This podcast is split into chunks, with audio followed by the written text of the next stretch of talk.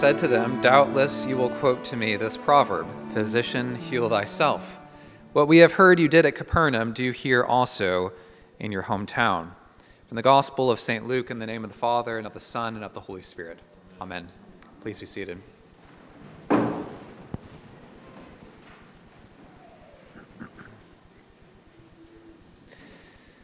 Why doesn't Jesus heal?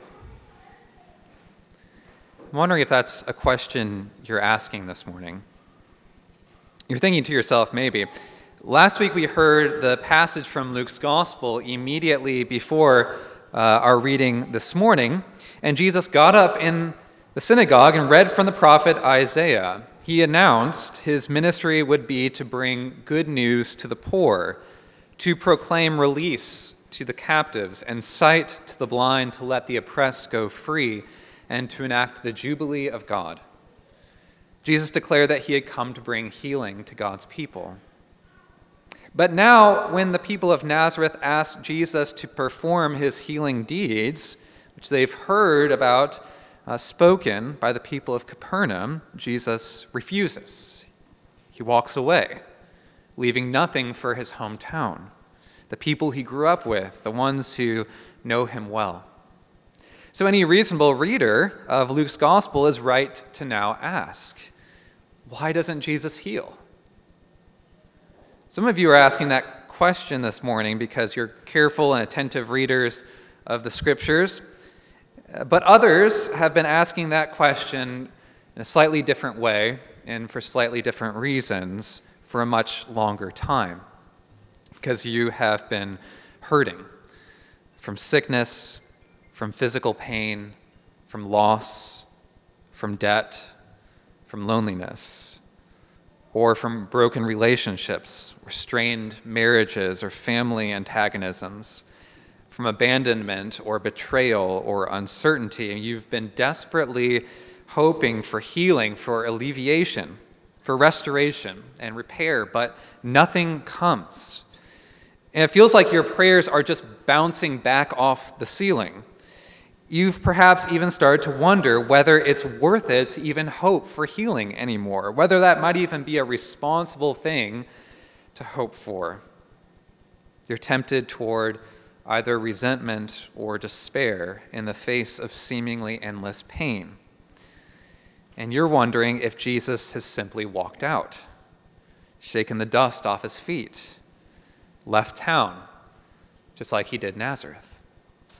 And so you find yourself faced with the same question why doesn't Jesus heal? In our reading from St. Luke's. Luke's Gospel this morning, we confront a controversy over what it means for Jesus to heal. Where, whom, how, and under what conditions. The dispute, it's all wrapped up and circling around these cryptic statements that Jesus makes, which cause his, re- his listeners to respond with hostility, so much so as to attempt to throw him off a cliff. Perhaps the most famous being this one Physician, heal thyself. At the center of this Nazareth scene in Luke's gospel is a conflict over what it means for Jesus to heal. Why doesn't Jesus heal? Well, we pick up in Luke's gospel at exactly the point we left off last Sunday. Jesus has arrived in his hometown. Stories have been circling about his travels and his healings and his miracles about who this man might be. He goes into the synagogue to teach, and he reads from the prophet Isaiah about all of the promises of the coming Messiah's deliverance and liberation and healing. The room is filled with anticipation at this up and coming religious teacher who now moves to preach, to give his sermon on the text. Only what follows is not so much a sermon as it is a mic drop of sorts. Today, the scripture has been fulfilled in your hearing. In the name of the Father, and of the Son, and of the Holy Spirit. Amen. That's it. Jesus is saying, I am here. I am the healing and salvation spoken of long ago and which you've been waiting for. And that's all there is to say right now. The Greek is actually emphatic. Today, this is being fulfilled. Salvation has come this day, healing has come today, the inbreaking of God's kingdom has come today. And then, as if this were a kind of well crafted TV sitcom, the lectionary cuts to a commercial break, right at this climactic moment. Last Sunday, our gospel reading ended at this peak dramatic moment. I'm sure you spent the whole last week anxiously awaiting to find out how this all unfolds and resolves. Okay, well, the commercials have ended. Fade back into the synagogue scene right where we left off. The crowd is looking around, whispering, wondering, speculating about what all this could mean. Excitement fills the air. All spoke well of him, Luke says. This is the one we've been waiting for, the crowd thinks. Longing and expectation have now turned to eager anticipation. Until someone just kind of blurts out, Is this not Joseph's son? It's not a stretch to think that Joseph might have, in fact, been in the audience. This is a small rural town in the middle of nowhere. Everyone knows each other, and like most small towns, everyone is always in everyone else's business. Which is why the crowd asked the question Isn't this the kid who grew up down the street? You know, worked with Joseph at that father and son carpentry business. They built your front porch, didn't they, John? They built Margaret's dining room table. That Jesus? The son of Joseph? Is that really who the Messiah is? This nobody from Nowheresville? Perhaps the people thought as much of their own town as Nathanael did when he asked in St. John's Gospel, Can anything good come out of Nazareth? The crowd is surprised at all of this, but we soon see that's not all that's going on here. This is more than simply excitement and enthusiasm over the fact that the Messiah is our boy, a hometown hero. Because we soon find out that the crowd is actually maybe more interested in the privileges and advantages that might come with this fact than with Jesus himself. If the Messiah is our guy, a Nazarene, the crowd reasons, well, this bodes well for Nazareth. Preference must be given to us, right? We're entitled first and foremost to the benefits of his successes. We Nazarenes produced this guy they seem to think. So we'll get a big return on our investment, and this might finally put Nazareth on the map. At which point, Jesus speaks out loud what's in the collective mind of the crowd. Doubtless you will quote to me this proverb, he says Physician, heal thyself. What we have heard you did at Capernaum, do here also in your own country, your hometown. Physician, heal thyself. This was a well known maxim of antiquity. It meant something like, one must not benefit others while refusing the same benefits to one's own people. In other words, the saying expresses a presumption of special favor based on insider status. It meant that for Jesus' listeners, healing was going to come by right, not by grace. Jesus is obligated to give us this salvation. We know about what he did in Capernaum, so whatever we've got coming is going to be even better. It's not difficult to see the problem with what Jesus' hearers are asking, because they are not asking at all. The grammar gives it all away. Do here what you did at Capernaum. It's not a request, it's an order. But you don't tell the Son of God what to do. You don't demand healing. Jesus' Nazareth audience reveals a profound possessiveness and entitlement, as if he were coming to take their order off a kind of salvation menu. They want to own Jesus, determine his terms and conditions, a sin that we are all too guilty of, too. In fact, we might do well, I think, to inspect our prayers and ask how many of our petitions actually look more like, Do here what you did in Capernaum. But the Nazarene's entitlement is rooted in an even deeper problem resentment that Jesus has taken God's favor and salvation first to others outside of Nazareth, especially Capernaum, which possessed a high pagan population. You see, it's the Jonah story all over again. God is always going to the outsiders, the Ninevehs, the Capernaums of the world, showing favor to the undeserving.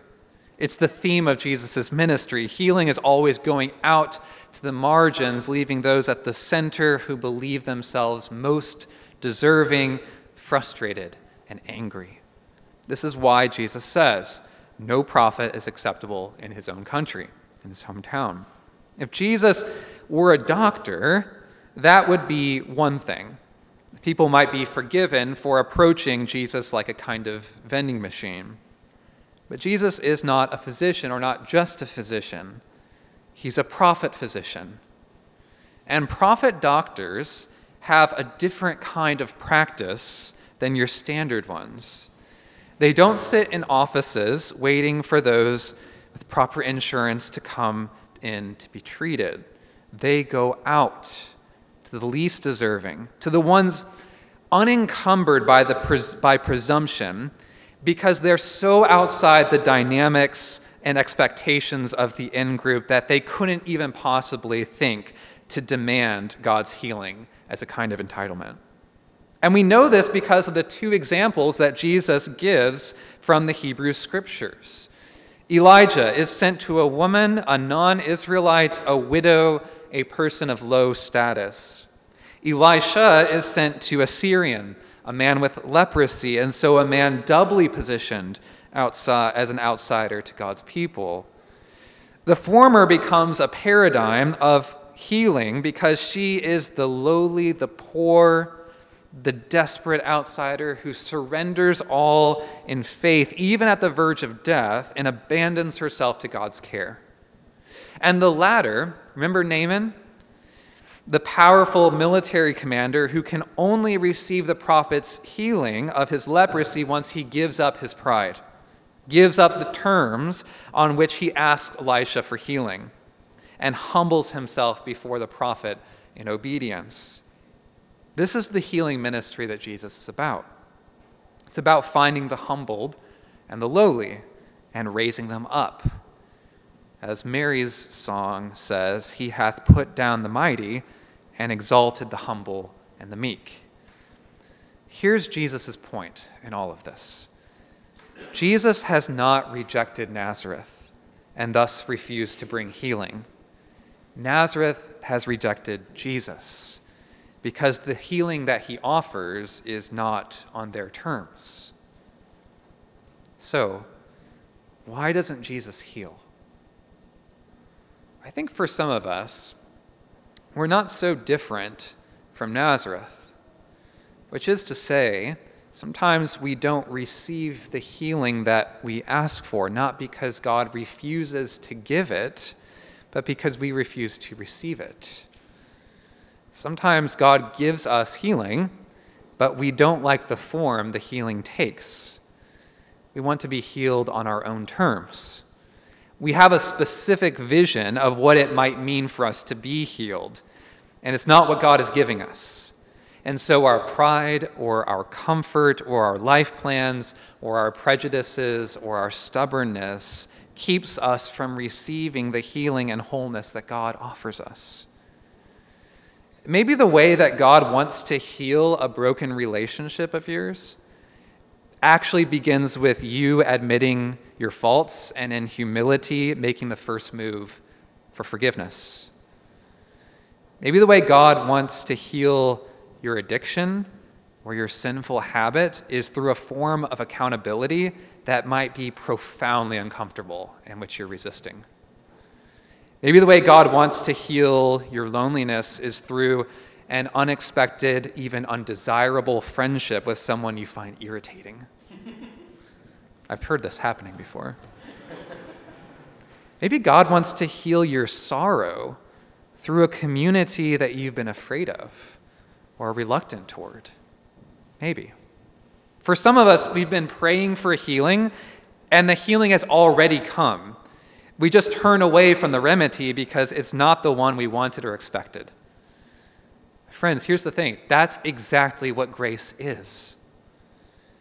Grace is the gift we couldn't have dreamed to ask for. It's the salvation we didn't even desire. It's the healing we didn't even know we needed, but nevertheless, the surprise we come to find that we were desperate for the whole time. So, for some of us this morning who find ourselves in need of grace before we can even receive healing, I want to say, let us approach this altar having relinquished our pride, our presumption, our possessiveness, our do here in Nazareth demands, so that we can actually receive Christ's transforming grace with openness and humility. Let us pray for healing as a grace, in other words. Some of us here this morning, we've been praying for healing and refusing to accept it. We're not too dissimilar from those at Nazareth. But there are also some of us here this morning who have been praying for healing, some for a while now, and it just is not coming. In fact, there are several folks for whom I know this to be true because I've been praying with and for you for a long time now, and the healing just isn't coming, and I'm almost as frustrated as you are. And every prayer just gets harder and more painful to make because it seems like healing is so far out of sight. And I want you to know that Jesus has a word of hope also for you this morning. It's actually how Jesus answers that provocation Physician, heal thyself. Because here's the thing Jesus does not heal himself.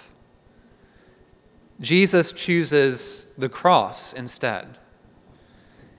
And it's exactly because Jesus did not heal himself that he saves us. Remember that they mocked him on the cross, saying, He saved others, but he cannot save himself? It's not quite right. He saved others because he did not save himself. This is what Jesus always gives us. He gives us himself because the great physician could have healed himself, but he chose us instead. And even more than that, the death that he chose instead of healing, it was vindicated by his resurrection. And so that establishes the ground of our hope for healing, that we too will share with him in a resurrection like his. This is the ultimate healing, the death of death, death itself. Jesus, in other words, may not always give healing, but he always gives us himself. He may not always heal us, but he always saves us.